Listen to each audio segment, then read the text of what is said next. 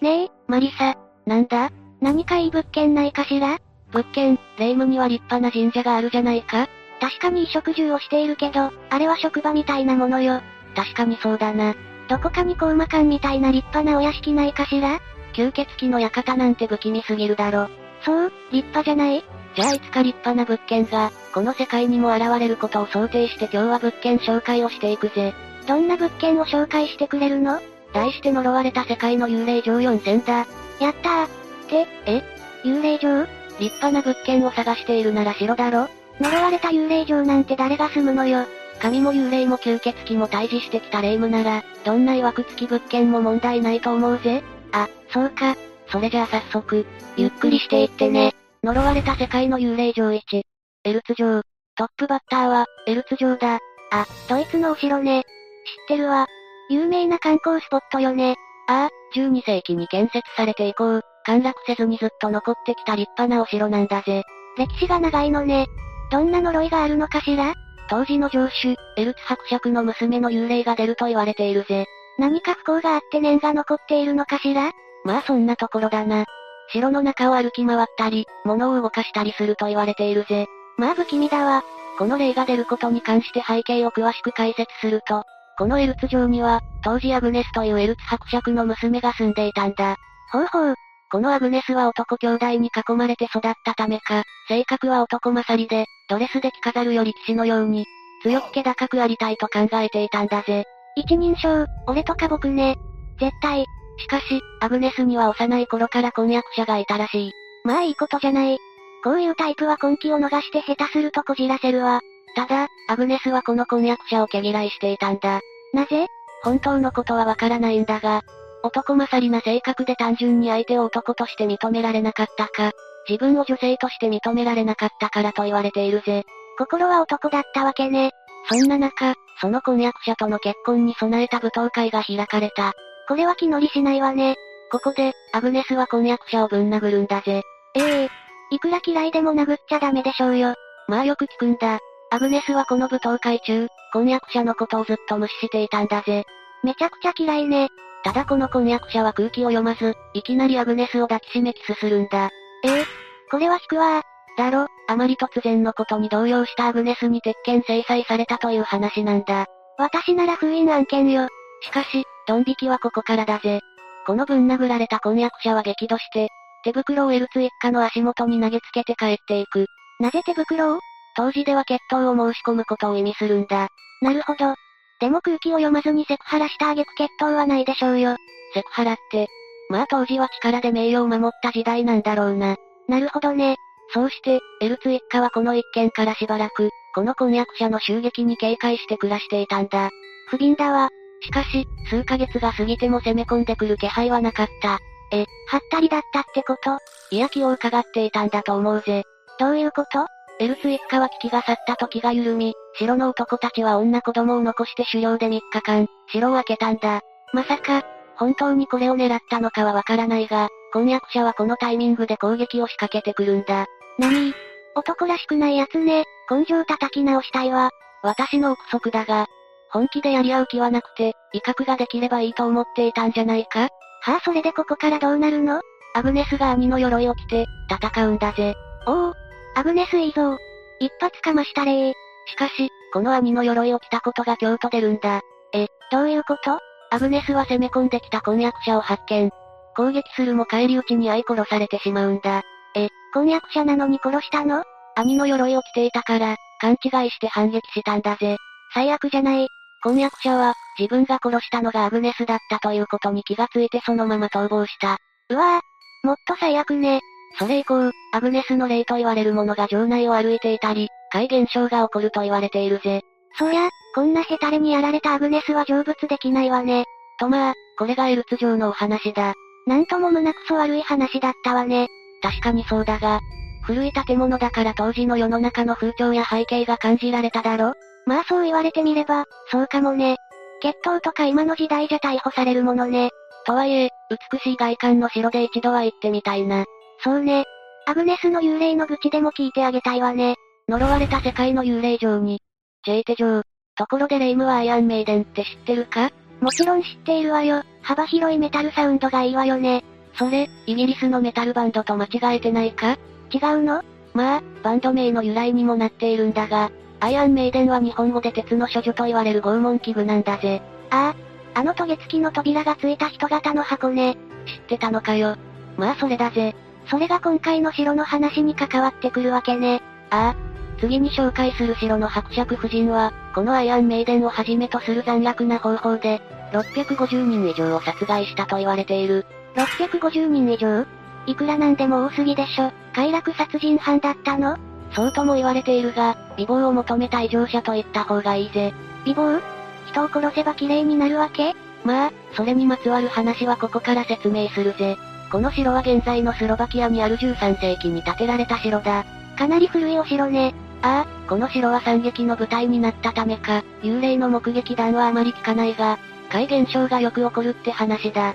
ええどんな現象なの今ではすでに廃城になっていて観光地になっているんだが、夜間に不法侵入されないように、入り口には侵入者を察知するセキュリティがあるみたいなんだ。セコムね。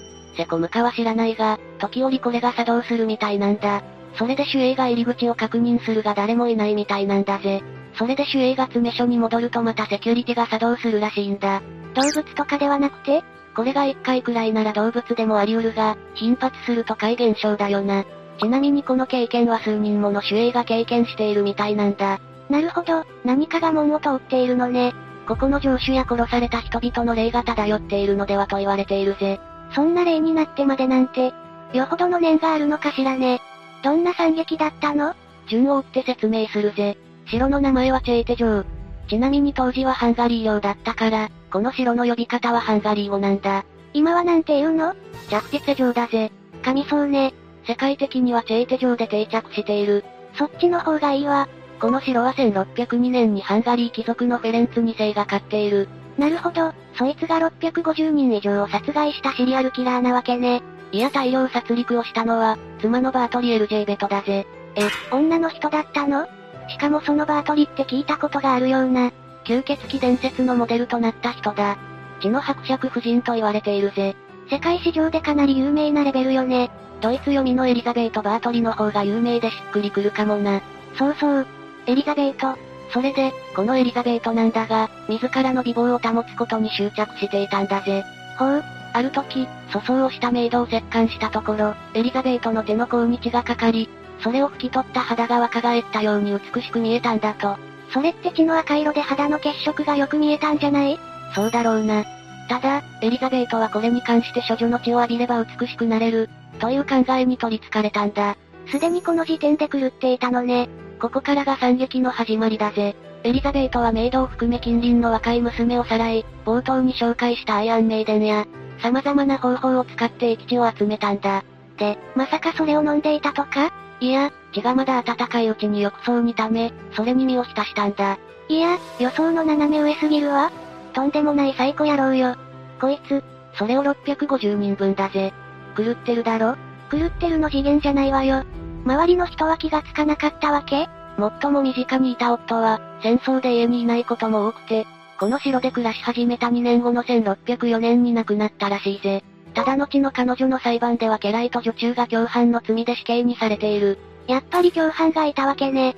むしろ怖すぎて手伝わざるを得なかったってところかしら。ん裁判ってことはエリザベートは捕まったってわけ捕まった。さすがにこの人数に手をかければ周りも不審に思うよな。ただ彼女の犯行について、少なからず告発はあったとされていたが、貴族の名誉を守ることが優先され、最初はその告発ももみ消されていたんだぜ。出たわー。上級国民のもみ消しだー。だが、貴族の娘にも手をかけ始めていたこともあってやっぱり国の役人たちも、黙っていられない状況になったんだ。もう歯止めが効かない状態だったのね。そこで、立ち上がったのがブルゾージョルジだぜ。ジョジョ来たー。まあジョジョとは関係ないんだが、この人はハンガリー副王にして、エリザベートの娘の夫のいとこだったんだ。大家にして、遠い親戚だったわけね。ああ、身内がエリザベートの罪を白日にさらす気であるなら、誰も気は使わなくてよくなったわけだ。ジョジョ強すぎわロタ。そうして、1610年に監禁されていた娘が脱走したことを皮切りに捜査が始まるぜ。いよいよ女はね。捜索はチェーテ城のほか、3カ所のエリザベートの所有地から死体や生存者が発見された。この城だけが惨劇の舞台じゃなかったわけね。ああ、そうしてエリザベートは起訴されるわけだぜ。ほうほう。だが300人以上の証人が彼女が不利になる証言をしたのにもかかわらず、最終的には貴族であるため死刑を免れる。なぬー。やっぱり上級国民補正があるじゃない。まあ、多くの人にとっては不本意な結果になったわけだが、エリザベートはチェーテ城の一室で幽閉され、3年後には死んでいるぜ。惨劇はここで終わったわけね。でも殺された人もこれじゃ浮かばれないわ。ああ、そんなわけで冒頭に話した怪現象は、成仏しきれない霊がたくさんさまよっているからと言われている。もちろんエリザベートも漂っているかもな。死刑を免れたのにこんな時勢だ。貴族なら何をしてもいいと思っていたら幽閉でも不服だったかもな。もちろん、まだまだ人を殺したかったかもしれないぜ。恐ろしいやつね。といった感じで、2件目の物件紹介はどうだったかなもちろん。ここは却下ね。吸血鬼の知り合いはもう間に合っているわ。まあそうだろうな。呪われた世界の幽霊城さん。ドラグスホルム城。お次はデンマークのドラグスホルム城なんだぜ。いろいろな国のお城を紹介してくれるのね。霊夢の趣味思考にヒットするようにあんまり偏らないようにしてるぜ。何の趣味思考よで、次はどんなお城なのこのドラグスホルム城は13世紀に建てられた、これまた古い城なんだが、だが、なんと3人の霊が目撃されたサービス精神旺盛な城なんだぜ。何のサービス精神よちなみに目撃されたのはグレイレディ、ホワイトレディ、ボスウェル伯爵の3人だぜ。グレイレディホワイトレディまあ幽霊の呼び方というのかな容姿や性別でそんな名前がつくぜ。差し詰め私はクリムゾンホワイトレディね。なんかかっこいいのぜ。で、その幽霊たちはさっきまでみたいに、エピソードがあるわけグレイレディに関しては、この城のメイドではと言われているが、この城に取り付いている理由は不明だ。あと二人はあるのね。ああ、あるぜ。まずホワイトレディは上主の娘と言われていて、この娘は使用人と身分違いの恋に落ちるんだ。ほうほう。娘と使用人が密会しているところを父親に発見され、父親が激怒。娘を城の壁に行きながら封印したんだぜ。いやお父さん。それは人間に使う封印じゃないわ。よっぽど素行が悪かったのか、そこまでやる理由がよくわからないんだが、ホワイトレディはその上主の娘じゃないかと言われているぜ。そりゃ化けて出るわよね。ちなみに20世紀に入って回収のために壁を壊すと、白いドレスを着た白骨化した遺体が出たんだ。へえ、まあ、埋められたままよりは見つけてもらえてよかったと考えるべきかもな。この時代はクレイジーだわ。最後にボスウェル伯爵の霊なんだが、ボスウェル伯というのは兵の故障でな。この霊は4代目伯爵のジェームス・ヘップバーンと言われているぜ。この人は何か良くない死に方をしたのボスウェル伯は国境防衛を務めた艦隊司令部の総督で、スコットランドのメアリー女王の3人目の夫なんだ。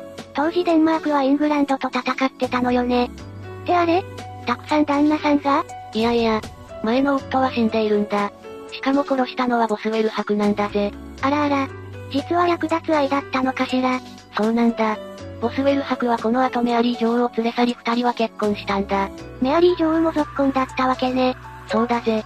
ボスウェル伯は超優秀で、女王からも一目置かれていたんだぜ。しかし、ボスウェル伯はこの後、反ボスウェル派の貴族たちに反乱を起こされて、ここから逃避行が続くわけなんだ。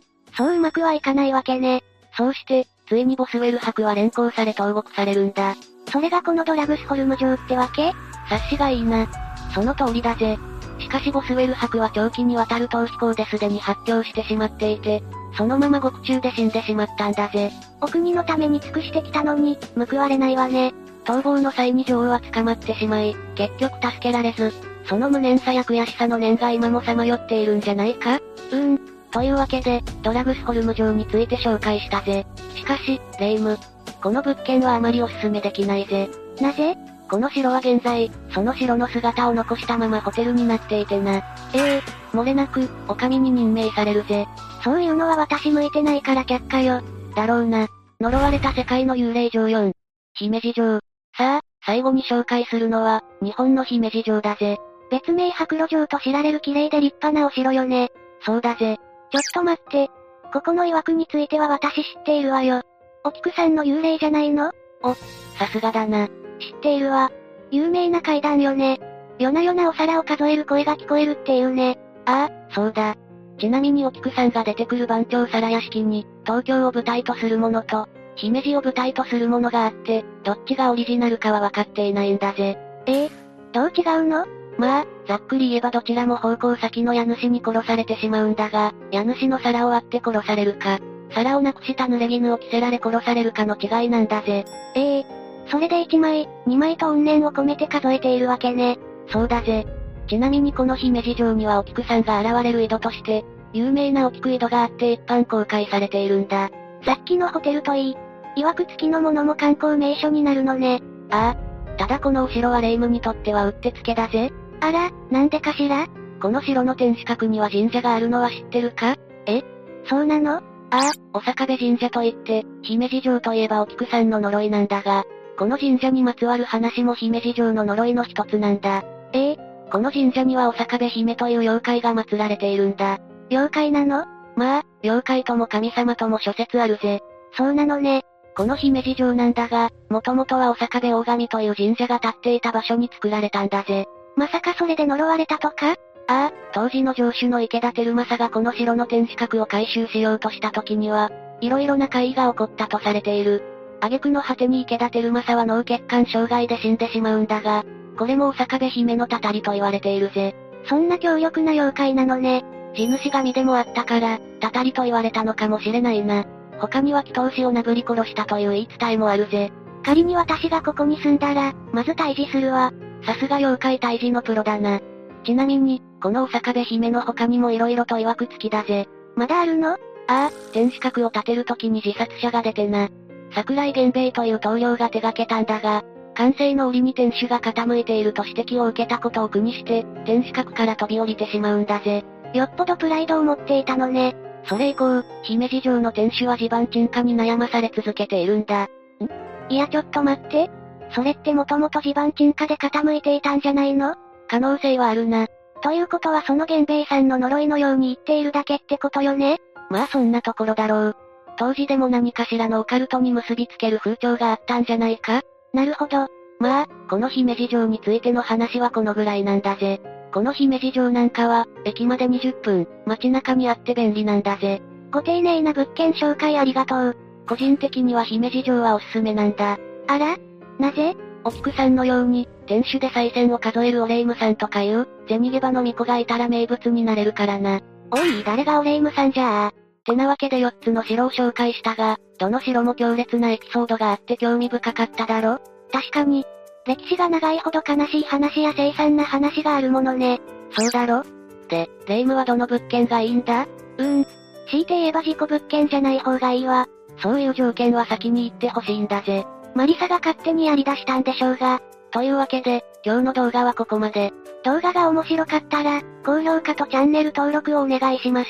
最後までご視聴いただきありがとうございました。